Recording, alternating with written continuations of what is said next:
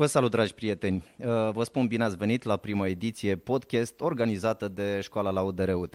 Mă bucur tare mult că suntem aici împreună și e adevărat, într-un, uh, într-un format uh, mai puțin convențional pentru învățământul românesc, dar sperăm noi că inaugurăm astăzi o serie de întâlniri prin care uh, școala să obțină, să devină o voce mai puternică în spațiul public. Eu cred că noi, profesorii, comunitatea elevilor, a părinților, cred că avem multe de oferit prin expertiza, cunoștințele noastre și, de ce nu, poate și un pic din optimismul ăsta pe care îl încercăm să-l insuflăm elevilor în uh, sala de clasă. Uh, Inițiem astăzi uh, o serie de discuții prin care încercăm să găsim răspunsuri, explicații, argumente în ceea ce privește uh, problemele cu care se confruntă societatea românească. Și poate că cea mai sensibilă dintre toate, uh, sunt convins că uh, știm cu toții acest lucru, e vorba despre felul în care ne raportăm la pandemie și măsurile sanitare. Ei bine, uh, aș vrea să vă propun astăzi o, o temă, un, uh, un binevenit exercițiu de gândire critică prin care să explicăm, să demontăm câteva dintre cele mai importante teorii ale conspirației care circulă uh, în prezent în spațiu public. Și uh, să încercăm să, să le oferim uh, uh elevilor noștri, în primul rând, instrumentele cu care să uh, înțeleagă acest fenomen și uh, cumva uh, să-l, să-l perceapă critic uh, în așa fel încât să nu ducă aceste teorii mai departe. Uh, sunt bucuros să-l am alături uh, uh, de mine pe domnul colonel doctor Valeriu Gheorghiță, coordonatorul campaniei naționale de vaccinare anticovid. Domnule Gheorghiță, vă mulțumesc tare mult că ne-ați acceptat invitația. Mulțumesc foarte mult și eu pentru participare. Recunosc că este un moment, cred că, foarte important pentru noi și avem o responsabilitate foarte importantă pentru copii, pentru copii, pentru cei care reprezintă generația tânără, pentru că aici mesajele cred că trebuie să ajungă în forma lor cea mai uh, corectă, să fie ușor de înțeles și din, acel, uh, din acest moment uh, eu consider că putem să formăm generații de, de oameni care să aibă încredere în știință și care să crească cu această încredere în știință și în experți să știe să discearnă între calitatea informațiilor la care sunt expuși în fiecare zi și să știe uh, cum să decidă atunci când sunt puși în fața unei probleme extrem de importante, cum sunt în general problemele care au legătură cu sănătatea noastră și a celor dragi. Și din acest punct de vedere, cred că accesul la informație este primul uh, element important. Al doilea lucru este să știi de unde să-ți iei această informație, să știi să faci deosebirea între o informație corectă, validată științific, reală și o informație care este inexactă, care este înșelătoare, care uh, este propagată uh, din cu totul alte motive, mai degrabă să dezinformeze și să creeze această stare de emoție negativă, de ezitare și de neîncredere. Iar acest lucru se face prin, evident, prin uh, exercițiu, se face aflând câteva mici secrete uh, Uh, și anume cum să deosebim între aceste știri false și știrile reale. E adevărat. Cu atât mai important mi se pare, iată, ca uh, noi oamenii școlii să generăm și să creăm spațiu pentru astfel de dezbateri, pentru că, na, trebuie să recunoaștem, până acum au venit mai degrabă din partea experților, a medicilor, a specialiștilor și mai puțin din partea școlii. Este fundamental să transmitem aceste uh, inform- informații, acest tip de educație, uh, în așa fel încât să ajungă la copii. Uh, domnule Gheorghiță, aș vrea să-mi uh, îngăduiți să încep cu rezultatele unui, unui sondaj uh, realizat din SCOP, publicat zilele trecute. L-am răsfuit puțin și vă recunosc, m-a, m-a pus un pic pe gânduri.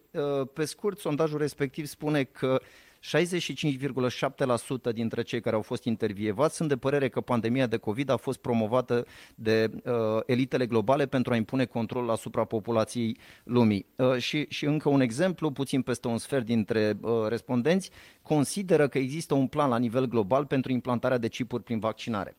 Acum, sigur, uh, ce mi-a tras atenția în mod special este că uh, concluziile de acest fel nu mai provin doar din acel segment de populație, poate, nu știu, cu uh, mai puțină educație, cu venituri mai mici, provenind din mediul rural, ci iată, ne confirmă că teoriile astea prind și în mediul urban, acolo unde vorbim despre oameni cu studii superioare, cu, cu venituri mari. Cum vă explicați rezultatele acestui sondaj? Cred că elementul definitoriu pentru rezultatele unui astfel de sondaj este legat de neîncredere. și anume, din păcate, în ultimii ani am asistat la o uh, accentuare a neîncrederii populației în uh, reprezentanții autorităților, dacă vreți, inclusiv, aș spune eu, aș îndrăzni să spun, în reprezentanții sistemului medical. Um, a ajunge să constatăm astăzi că peste 60-65% dintre oamenii uh, care sunt întrebați uh, consideră că această pandemie este, face parte dintr-un plan uh, internațional. Cred că este un lucru extrem de serios și care trebuie să ne ridice foarte multe semne de întrebare.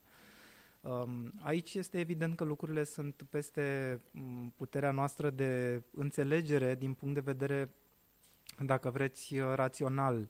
Uh, cred că dacă ar fi într-adevăr un astfel de plan, uh, s-ar fi găsit metode mult mai inovative, mult mai simple, mult mai eficiente, dacă vreți, pentru un astfel de control și nu neapărat să avem deja atâtea milioane de persoane care și-au pierdut viața, sunt peste 350 de milioane de persoane infectate. Adică nu cred că această soluție uh, a pandemiei reprezenta calea prin care omenirea să fie într-un fel sau altul controlată. Deci, categoric, este o, um, este o teorie care, din punctul meu de vedere, nu stă sub nicio formă în picioare, dar faptul că avem atâția oameni care cred asta, uh, sigur că reprezintă o reală problemă și uh, datoria noastră și, în general, a statelor a autorităților, reprezentanților guvernului, reprezentanții sistemelor medicale, este să ofere răspunsuri oamenilor, să ofere răspunsuri. Din păcate, într-o pandemie vedem că sunt totuși informații care nu sunt încă cunoscute. Sunt uh, informații care apar pe parcursul evoluției epidemiei, sunt informații la care nu avem acces încă de la început Uh, există încă semne de întrebare uh, referitoare la originea acestui virus și atunci este evident că în momentul în care nu poți să afirmi cu certitudine că vorbim de uh, o origine animală a acestui virus, care este foarte probabilă uh, să fie, uh, este evident că lasă loc teoriilor specula- speculative, lasă loc teorii, teoriilor conspiraționiste și așa mai departe. Uh, E, comunicarea informațiilor incomplete a acestei, a acestei zone, dacă vreți, de incertitudine, este, ă, trebuie să fie apanajul experților, trebuie să fie apanajul celor care au suficiente informații legate de evoluția unui virus, legate de modul în care virusurile fac salturi între specii, cum le numim noi, adică trec de la rezervorul animal la rezervorul uman, și așa mai departe. Oamenii trebuie să înțeleagă lucrurile astea. Cred că omenirea, sau cel puțin generația actuală, este evident că nu s-a mai confruntat cu o situație de o asemenea învergură. Am fost expuși cu toții la foarte multe informații și uh, mai ales în pofida faptului că uh, multe dintre informații sunt răspândite pe rețelele de socializare, unde știm că nu există niciun control și oricine poate să scrie orice și să, să distribuie orice tip de informații nevalidate, nu există niciun reper. Uh, cu atât mai mult, lucrurile și impactul uh, poate să fie mult mai mare la nivel populațional. Practic, astăzi, oricine este liber să spună orice. Uh, ceea ce este foarte bine că am ajuns în acest punct. Problema este receptorul, cel care este expus unor astfel de informații.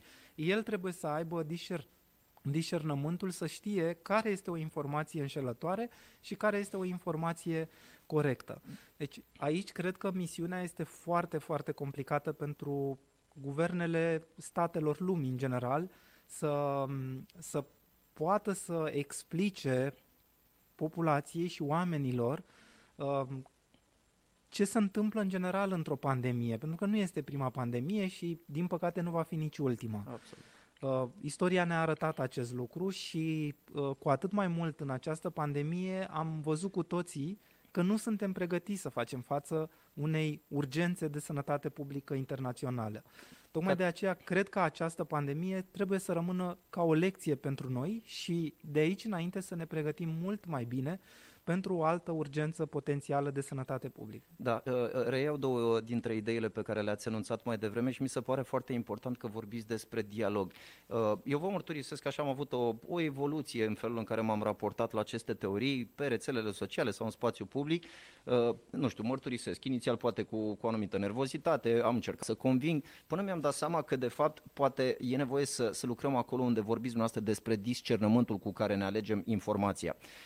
Pe de o parte, poate simt că putem să mai lucrăm la, la zona asta a dialogului cu cei care nu sunt de aceeași părere cu noi. Și uh, să, nu știu, eu cel puțin am făcut un pas așa înapoi uh, de a de a renunța la uh, tonul poate ușor arogant în felul în care m-am raportat. Mi-am dat seama că de fapt oamenii poate nu sunt, uh, nu sunt rău intenționați, sunt poate oameni speriați, oameni care au nevoie să li se explice, au nevoie de un partener de dialog în, uh, în noi, în școală, în dumneavoastră cei care reprezentați autoritățile și poate că e, e timpul să dăm un restart discuțiilor dintre noi, în așa fel încât oamenii să înceapă să aibă încredere că oamenii care le vorbesc nu au altceva în spate decât uh, bunele intenții și binele comun. Uh, aș mai invoca, aș mai invoca un lucru pe care, de, despre care spuneați un pic mai devreme. Sunt mulți dintre cei care uh, invocă teorii sau, mă rog, le, le Uh, uh, le dau mai departe în spațiu public și care invocă studii științifice. Culmea, invocă uh, chiar autoritatea unor medici. Avem inclusiv la noi în țară mm. medici care sunt împotriva vaccinării și oameni care vin cu teancuri de studii științifice. Ce să înțeleagă un elev care spune, da, păi da, da, și ăla vine tot cu cercetări, tot cu studii științifice. Cum ajutăm noi copilul să facă diferența între cele două tipuri de cercetări? Aici aș spune doar faptul că majoritatea celor care um, sunt, dacă vreți, uh, distribuitori inofensivi uh, sau mai degrabă inocenți, a spune în ghilimele, a acestor informații înșelătoare, nu fac asta cu intenție, ci pur și simplu ei consideră că este o informație care uh, poate fi de folos și altora. Um, majoritatea întrebărilor pe care oamenii le au sunt absolut legitime, să știți. Sunt firești, oamenii au întrebări, oamenii au temeri, uh, au, au fost bombardați cu foarte multe informații în această pandemie.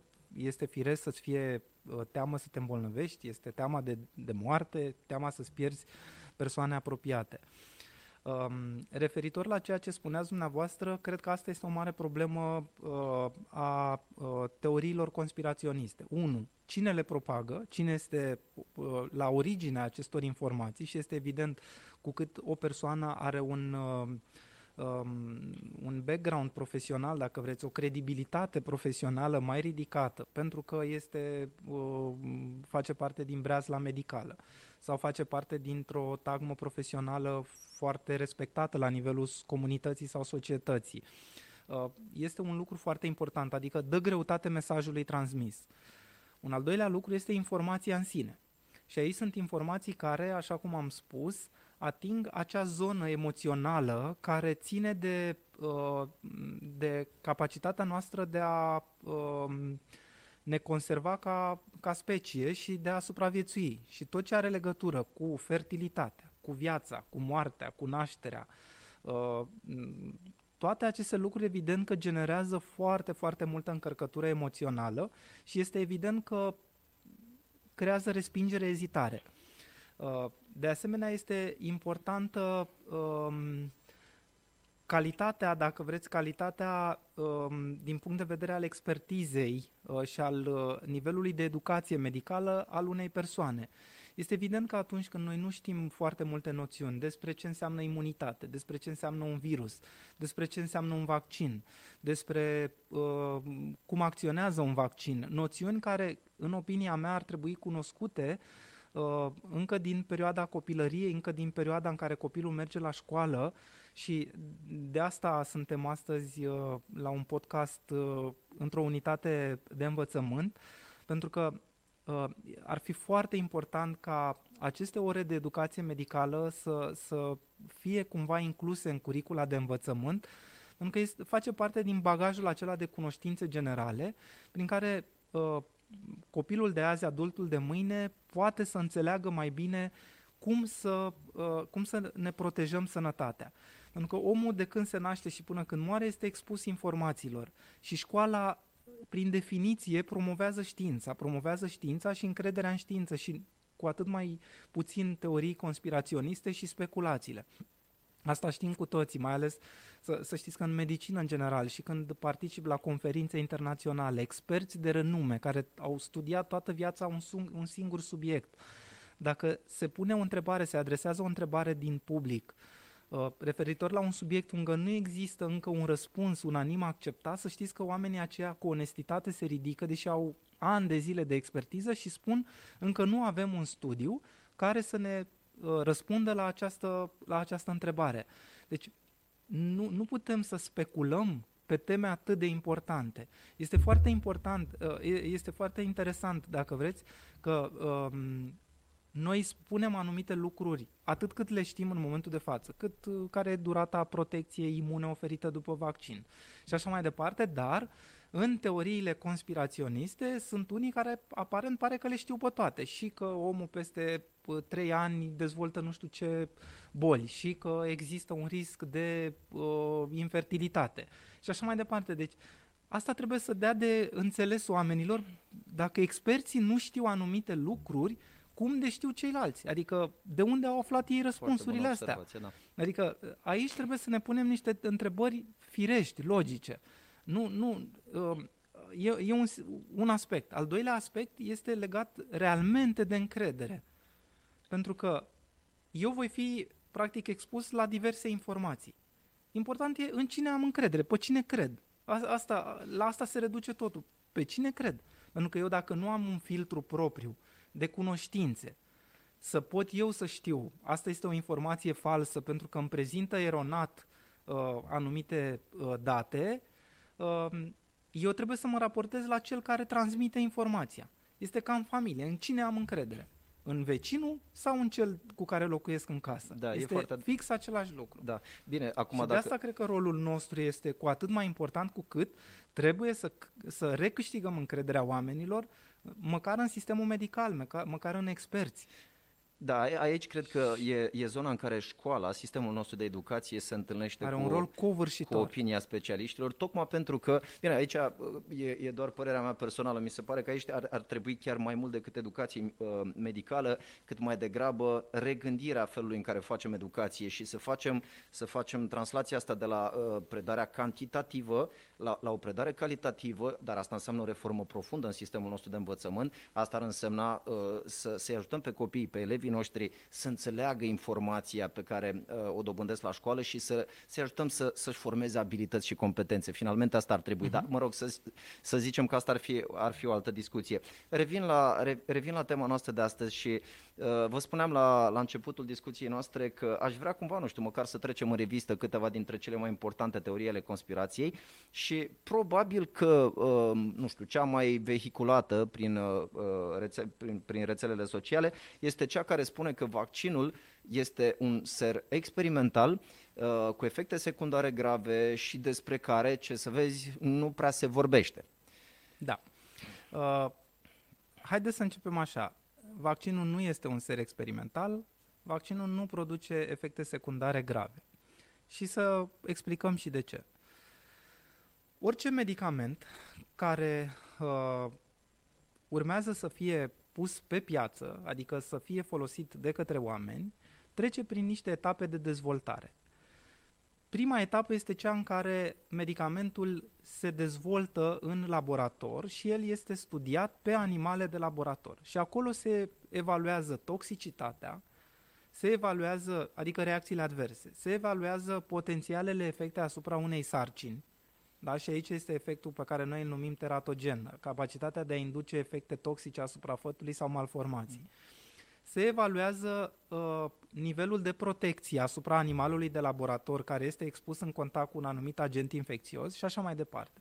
Deci noi, din stadiile preclinice, înainte să se facă uh, evaluarea acelui, acelei molecule, acelui medicament la om, avem deja foarte multe informații cunoscute din studiile de laborator pe animale de laborator.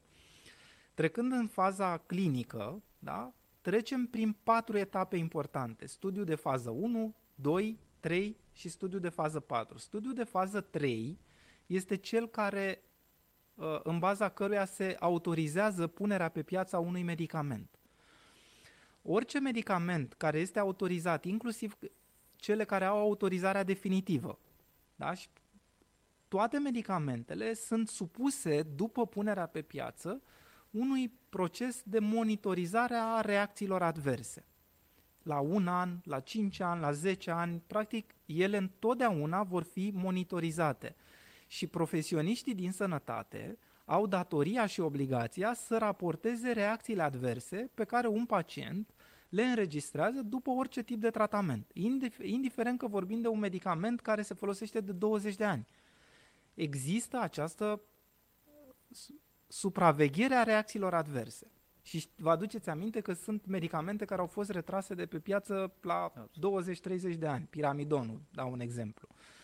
Um, deci, în momentul în care un medicament este autorizat și este pus pe piață pentru a fi folosit pe scară largă, deja nu mai vorbim de un medicament experimental. El este un medicament autorizat. Lumea se leagă în momentul de față de vaccinuri pentru că ele au o autorizare condiționată, se numește, adică în regim de urgență. Fiind vorba de o uh, urgență de sănătate publică internațională, noi am plecat de la ideea următoare.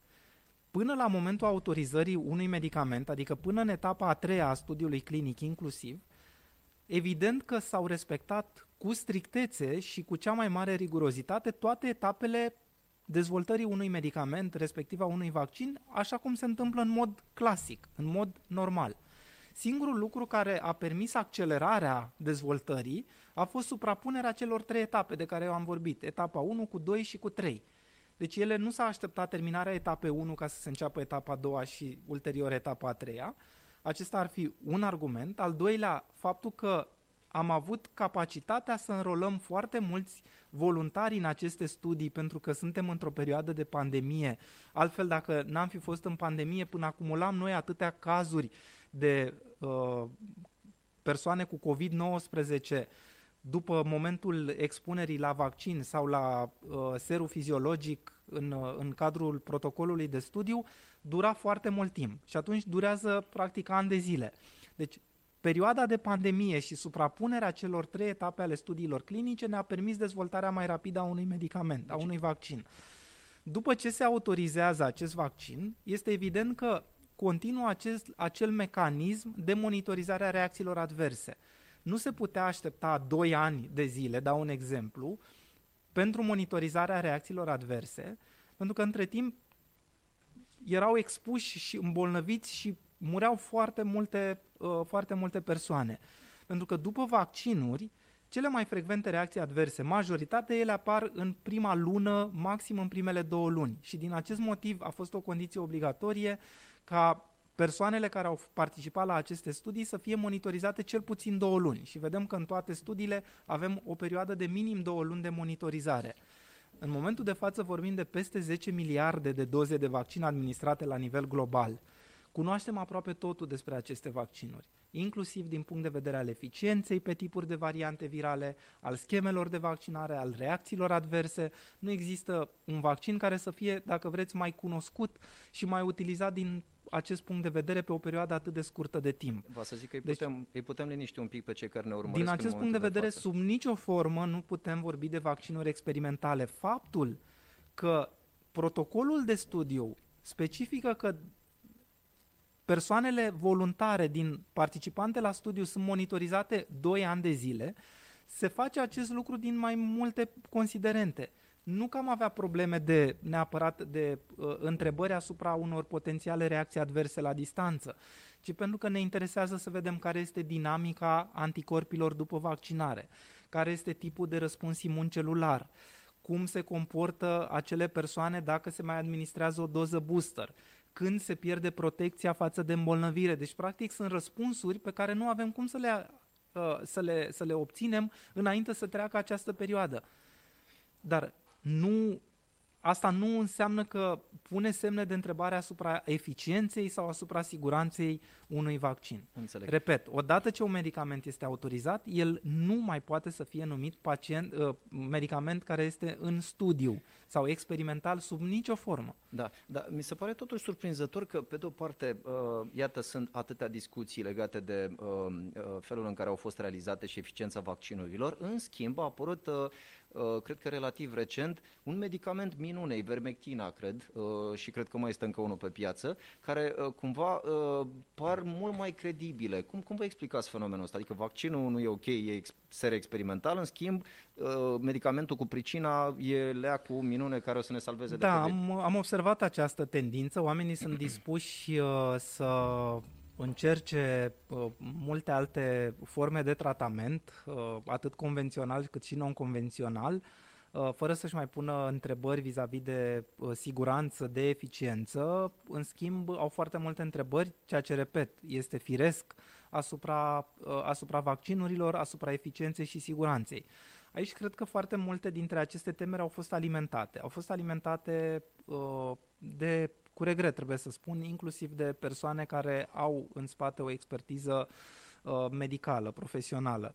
Um, de ce se întâmplă acest lucru? De ce aceste persoane fac asta? Cred că, pe de-o parte, din neștiință, pe de altă parte, există o problemă gravă de înțelegere a uh, situației și a mecanismelor care uh, stau la baza dezvoltării unui vaccin, dar și a, uh, a modului în care aceste vaccinuri uh, acționează. Sunt oameni care se tem de lucruri noi, de tehnologie realmente și un vaccin pe bază de ARN mesager pentru mulți a reprezentat o întrebare suplimentară, o întrebare în plus, fără să înțelegem că medicina se bazează foarte mult pe dezvoltare tehnologică.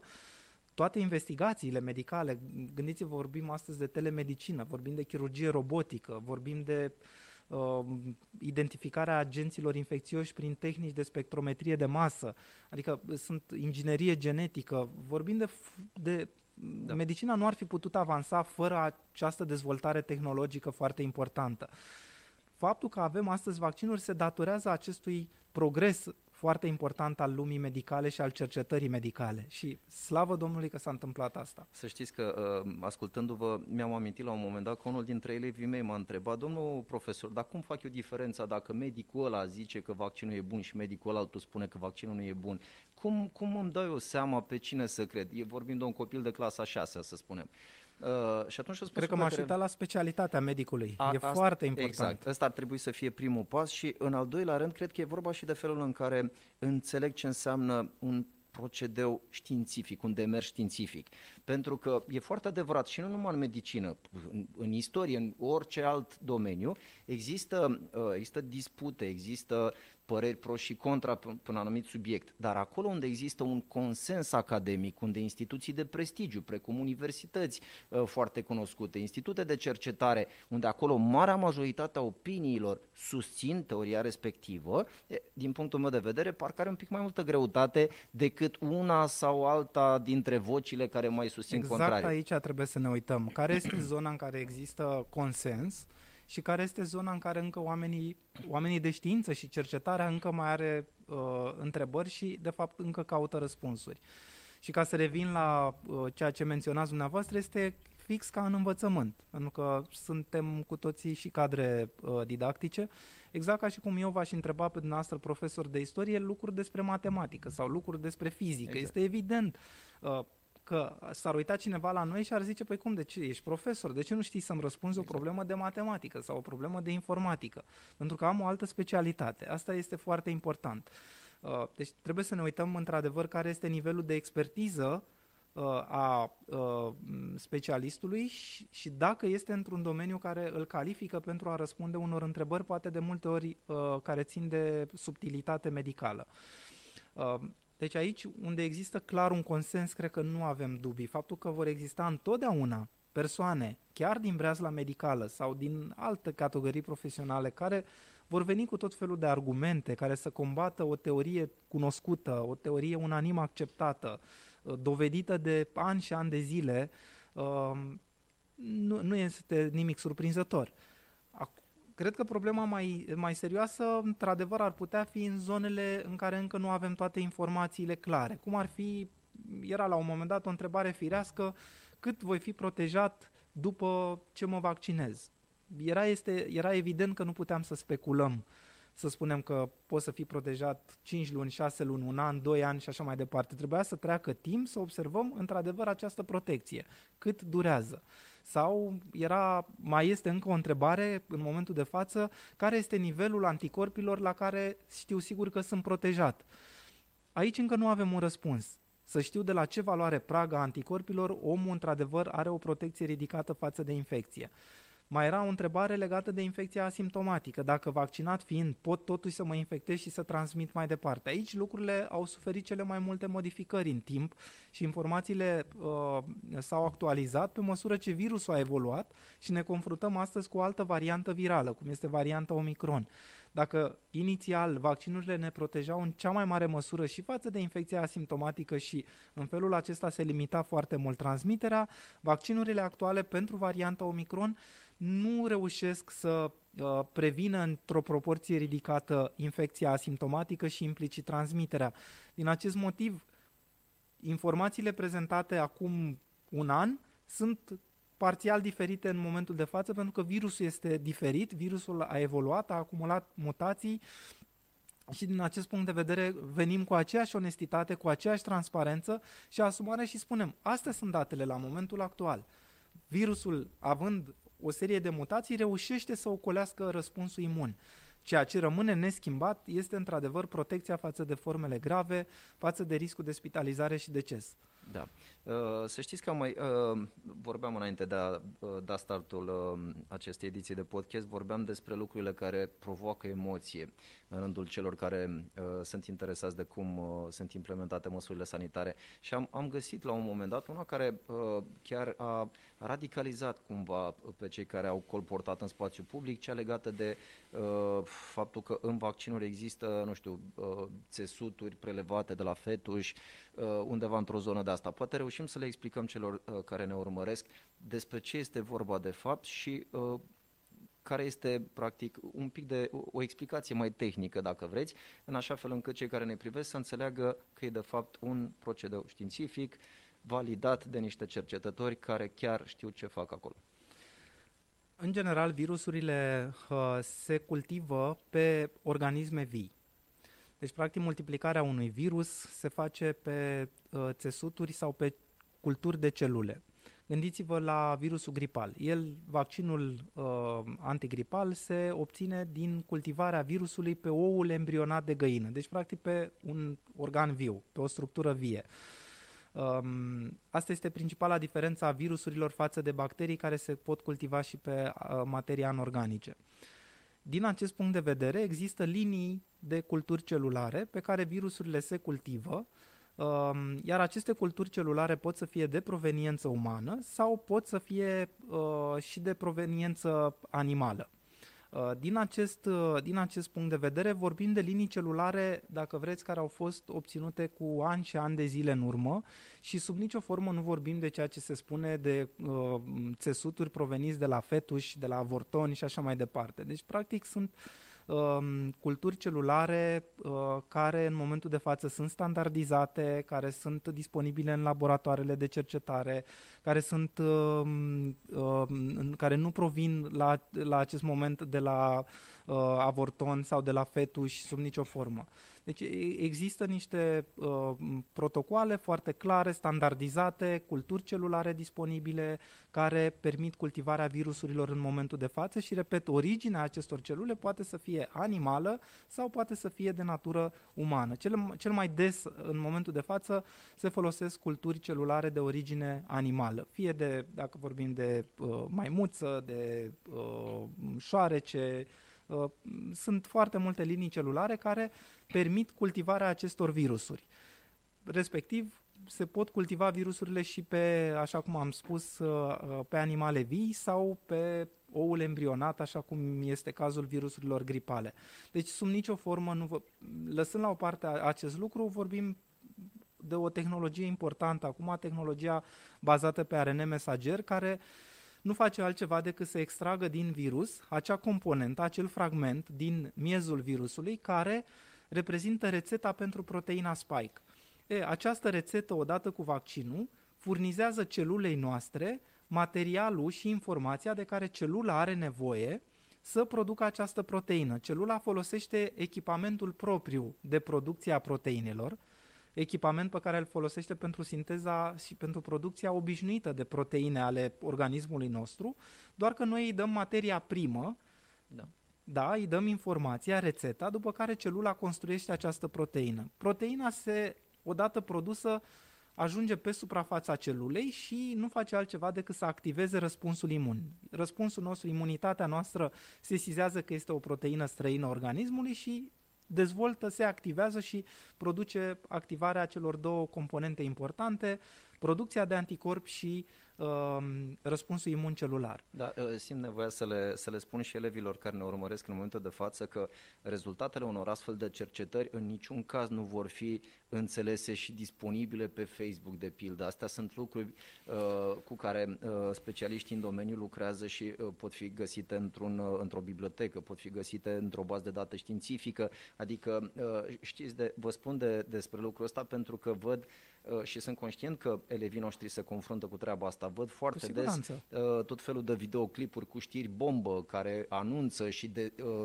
dezvăluie uh, nu știu ce practici. Acesta este un marker și foarte bine că ați menționat, este, dacă vreți, un element definitoriu pentru o informație înșelătoare. Atunci când apar cu titluri mari, cu semne de exclamare, cu semnul de întrebare, atenție, bombă, șoc, dezvăluire, ce se știe despre și așa mai departe, Uh, aceste titluri care sunt construite doar ca să atragă atenția, uh, ascund în spate, de fapt, foarte multe informații înșelătoare și este modalitatea prin care pot să fie, o, una dintre ele, prin care pot să fie identificate, de fapt, informațiile acestea da. false. Ce este, cred că, important, practic, este să nu devenim partea acestui fenomen al dezinformării, șeruind mai departe, distribuind mai, de, mai departe acele informații. Trebuie să ne gândim că informația asta ajunge la oricine, care poate nu are, noi avem acest discernământ să nu o considerăm o informație corectă, dar poate alții nu au această, aceast, acest discernământ și atunci este bine să, nu, să, să ne abținem să distribuim astfel de informații sau dacă vrem să, uh, dacă cumva ne ridică anumite semne de întrebare, să mai căutăm aceeași informație și din alte surse, să o validăm, să o verificăm și ulterior, dacă se dovedește a fi adevărată, evident o distribuim. E adevărat, asta poate face școala și nu întâmplător am insistat pe subiectul ăsta, pentru că noi profesorii putem da o mână de ajutor în acest sens, fie și atenționându-ne elevii ori de, câte, ori de câte ori au un proiect de făcut, o lucrare, să, să țină seama de faptul că trebuie consultate minimum 3-4 surse uh, și să se obișnuiască cu, cu stilul ăsta critic de a se raporta la informație. Uh, domnule Gheorghiță, îngăduiți-mi, uh, mai am, mai am uh, un lucru pe care aș vrea să, să vă rog să-l comentați, pentru că, uh, mă rog, printre lucrurile care circulă în spațiu public sunt și, uh, să spunem așa, uh, acuze aduse medicilor care ar face parte dintr-un soi de mare proiect Big Pharma și care uh, nu reprezintă altceva decât, uh, nu știu, e, eu, sunt un soi de interese acolo, iar medicii sunt cooptați, sunt plătiți să uh, ajute la, uh, mă rog, la faptul că vaccinurile astea ar trebui vândute în număr cât mai mare. Uh, cum i-am putea liniști pe oamenii acolo să înțeleagă că nu există așa ceva și că nu sunt medici care iau bani ca să promoveze, pentru a promova vaccinuri? Aici sunt două lucruri diferite. Noi suntem partea sistemului medical, suntem medici, uh, colegii noștri medici, asistenți medicali și așa mai departe, care nu facem altceva decât să facem ceea ce am învățat, să ne facem datoria, să încercăm să le explicăm oamenilor, să le oferim informațiile necesare, să-i ajutăm, să le oferim mijloace de diagnostic, de tratament, de prevenire a bolilor și așa mai departe. Deci, practic, noi ne facem datoria pentru care am fost pregătiți ani și ani de zile. Este evident că atunci când apare un medicament nou pe piață, rolul nostru foarte important este să ne uităm critic la acel medicament, să-l studiem foarte bine, să ne uităm pe datele științifice, să vedem care este poziționarea corectă a unui medicament din punct de vedere practic, adică care pacient beneficiază cel mai mult de un anumit tratament, da? și din acest punct de vedere să promovăm acel medicament, pe de-o parte în rândul brezlei profesionale, adică între profesioniști din sănătate și ulterior să venim cu mesaje către populația generală, către publicul larg. Și asta este valabil în general pentru medicamente. Când vorbim despre vaccinuri, aici este rolul tuturor profesioniștilor din sistemul de sănătate să promoveze vaccinarea ca cea mai eficientă măsură prin care noi putem să combatem anumite boli contagioase. Din, din, din acest motiv este, uh, practic, uh, nu știu cum să, vă, să, să explic ca să fiu mai, plec, mai, mai înțeles. Noi, noi nu facem altceva decât, repet, să, să ne facem datoria. Sub nicio formă nu vorbim de uh, a fi cineva plătit ca să promoveze anumite uh, produse farmaceutice. Practic, noi înțelegând beneficiile și importanța pe care o are un anumit vaccin, că este vaccin împotriva COVID-19, că e vaccin antigripal, anti-HPV, antipoliomielitic, antidifteră, tetanopertusis și așa mai departe, noi trebuie să promovăm, cunoscând informațiile medicale, este datoria noastră profesională, deontologică, să facem această educație medicală. Da, nu bine. există altcineva care poate să o facă decât profesioniști în domeniul sănătății, începând cu medicul de familie, asistentul medical comunitar, asistenții medicali, până la medicii specialiști sau cei care sunt experți într-un anumit domeniu. Deci ăsta este rolul nostru. Dacă da, noi nu am face această promovare, cine ar putea să o facă? Da. Cine, cine s-ar pricepe să o facă? E adevărat, sigur că simt, simt aici că uh, cumva ne întoarcem la discuția aia privind neîncrederea în tot ceea ce înseamnă specialist, uh, om de știință, pentru că oamenii uh, încep să aibă tot din ce în ce mai puțină încredere și trebuie să-i ajutăm să-și schimbe percepția. Ori aici Cred că asta e problema, de încredere. E adevărat, mărturisesc că, sau simt cel puțin că școala ar trebui să aibă o voce mai puternică, un rol mai important. Noi ar, noi ar trebui să fim primii care să-i ajutăm, măcar, măcar generația tânără să înțeleagă ce înseamnă ce înseamnă un specialist și, și un expert într-un domeniu. Uh, nu mi-am, a, a trecut foarte repede timpul, să știți. Să știți că uh, în, în finalul discuției noastre aș mai avea un, un subiect, de asemenea uh, foarte sensibil de altminteri, care tot a circulat în spațiu public în ultima perioadă și are legătură cu pașaportul verde, uh, pe care unii îl văd ca fiind expresia unei dictaturi de inspirație nazistă. Nu vă ascund că pentru mine, ca profesor de istorie și un om care are ani buni de când studiază problematica Holocaustului, m-a, m-a surprins neplăcut și uh, aș vrea să vă rog să comentați cumva uh, afirmațiile astea. Păi m-aș întoarce la același uh, lucru fundamental pe care l-am vorbit și anume capacitatea unei uh, informații uh, sau unei teorii de a genera multă emoție negativă. Și acea perioadă, din păcate, perioada de Holocaust, uh, a avut un impact foarte, foarte important, uh, profund la nivelul societăților global vorbind.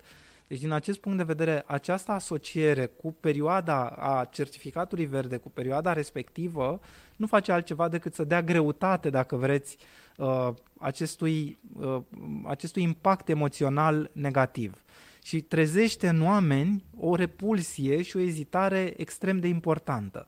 Și accentuează neîncrederea în autorități, pentru că, de fapt, ce, ce rol au aceste teorii, ce, ce obiectiv au aceste teorii, ce scop au ele, este să accentueze neîncrederea în autorități, să creeze haos, oamenii să nu mai aibă încredere în nimeni și nimic. Și în felul acesta vor fi mult mai ușor de controlat, de manipulat și așa mai departe.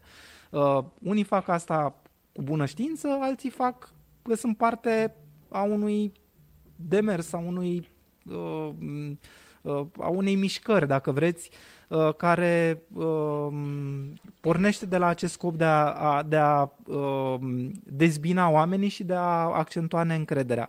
Este evident că nu are nicio legătură una cu alta. Noi vorbim în momentul de față de uh, câteva principii clare care funcționează într-o pandemie și anume uh, protejarea sănătății comunității, că de asta vorbim de sănătate publică, este sănătatea comunității, iar sănătatea comunității într-o pandemie o protejăm prin două tipuri de măsuri. O serie măsuri care Uh, noi le numim nefarmaceutice, adică cele care au ca scop limitarea răspândirii uh, virusului, începând de la purtarea măștii, de la uh, distanțarea socială, igiena personală, până la măsuri mai drastice, cum au, au fost acele perioade de lockdown, uh, fie la nivel național, fie regional, fie la nivelul unei localități.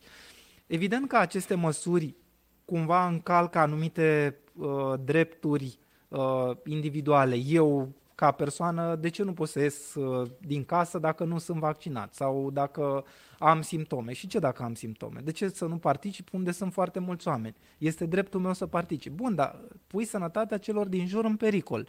Adică în, în situația asta este important să înțelegem că trebuie să depășim această... Cred că e vorba un pic de egoism. Trebuie să ne gândim un pic și la binele celor din jur în acest moment. În acest moment este foarte important să ne gândim la binele comunității. Pentru că altfel nu, nu-ți poate să-ți fie doar ție bine într-o comunitate care este profund afectată de această pandemie. Deci, un, un rol important pentru controlul unei pandemii, și asta ne-a, ne-a fost o lecție foarte importantă, la are capacitatea noastră de a combate dezinformarea. Și putem vorbi de o informare făcută cât se poate de bun, de bine, și putem să vorbim de dezinformare. Practic, oamenii vor avea acces în același timp la informare și la dezinformare.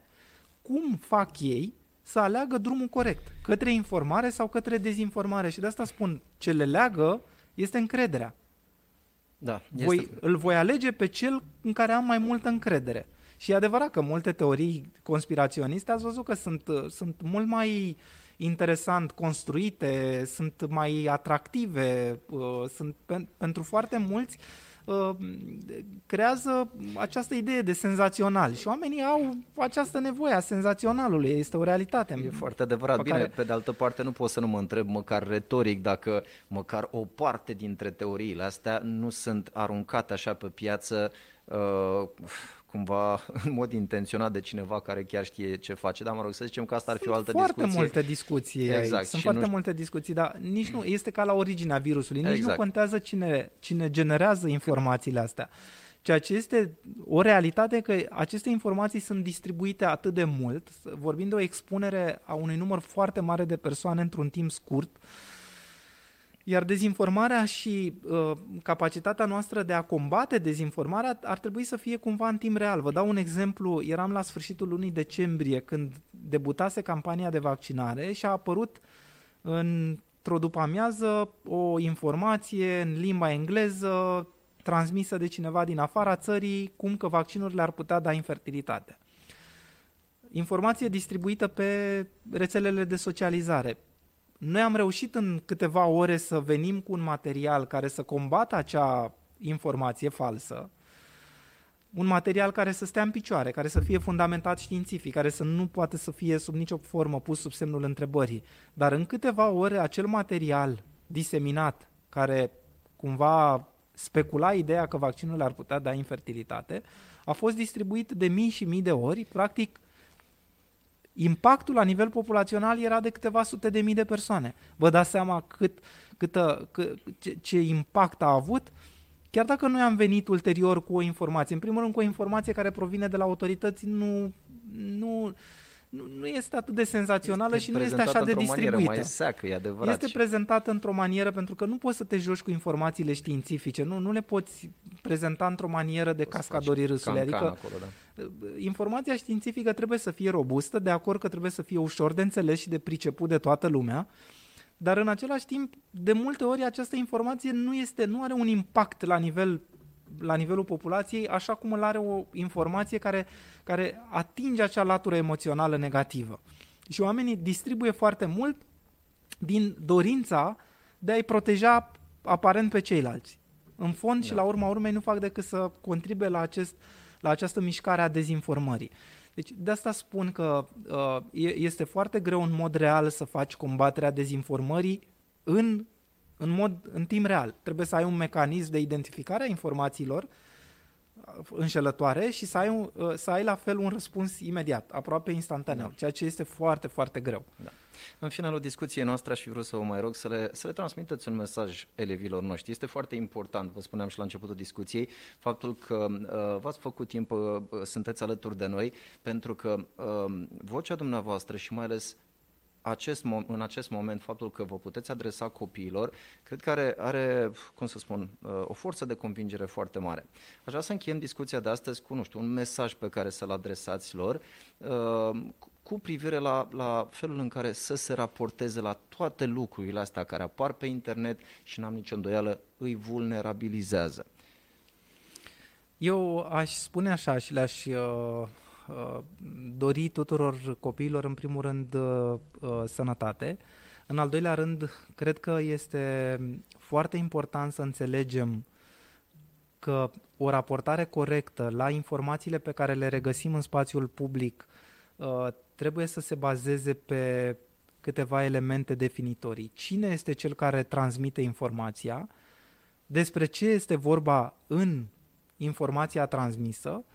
Trebuie să am un mecanism de verificare a acelei informații și să am un principiu de bază și anume încrederea în știință și în rezultatele științifice. Să ne ferim de speculații, asta este foarte important.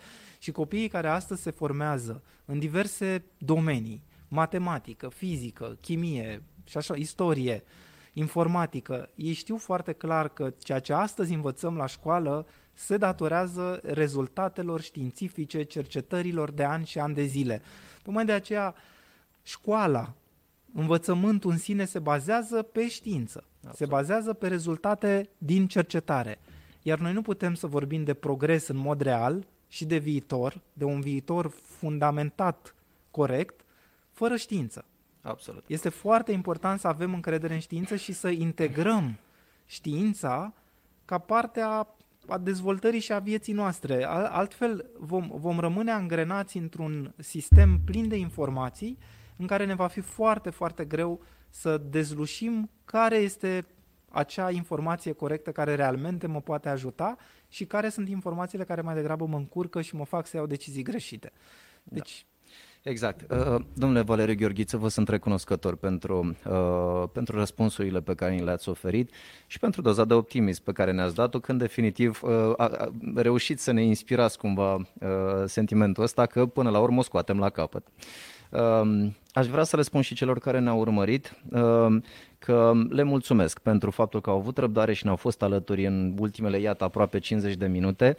Uh, este, este o modalitate de a inaugura un, un dialog, ați, ați putut vedea foarte bine, într-o manieră foarte onestă, foarte deschisă. Pagina noastră de Facebook și pagina evenimentului a fost deschisă tuturor comentariilor, tocmai pentru că am convingerea că școala, împreună cu oamenii care au expertiză în zona medicală, uh, putem, putem schimba puțin, cel puțin la nivel de percepție, felul în care, iată, ne raportăm la autorități, felul în care ne raportăm la instituțiile statului, pentru că nu este suficient doar să le critici sau doar să le respingi, trebuie să încerci să dai o mână de ajutor la recredibilizarea acestora. Motiv pentru care, nu știu, sper că astăzi am reușit.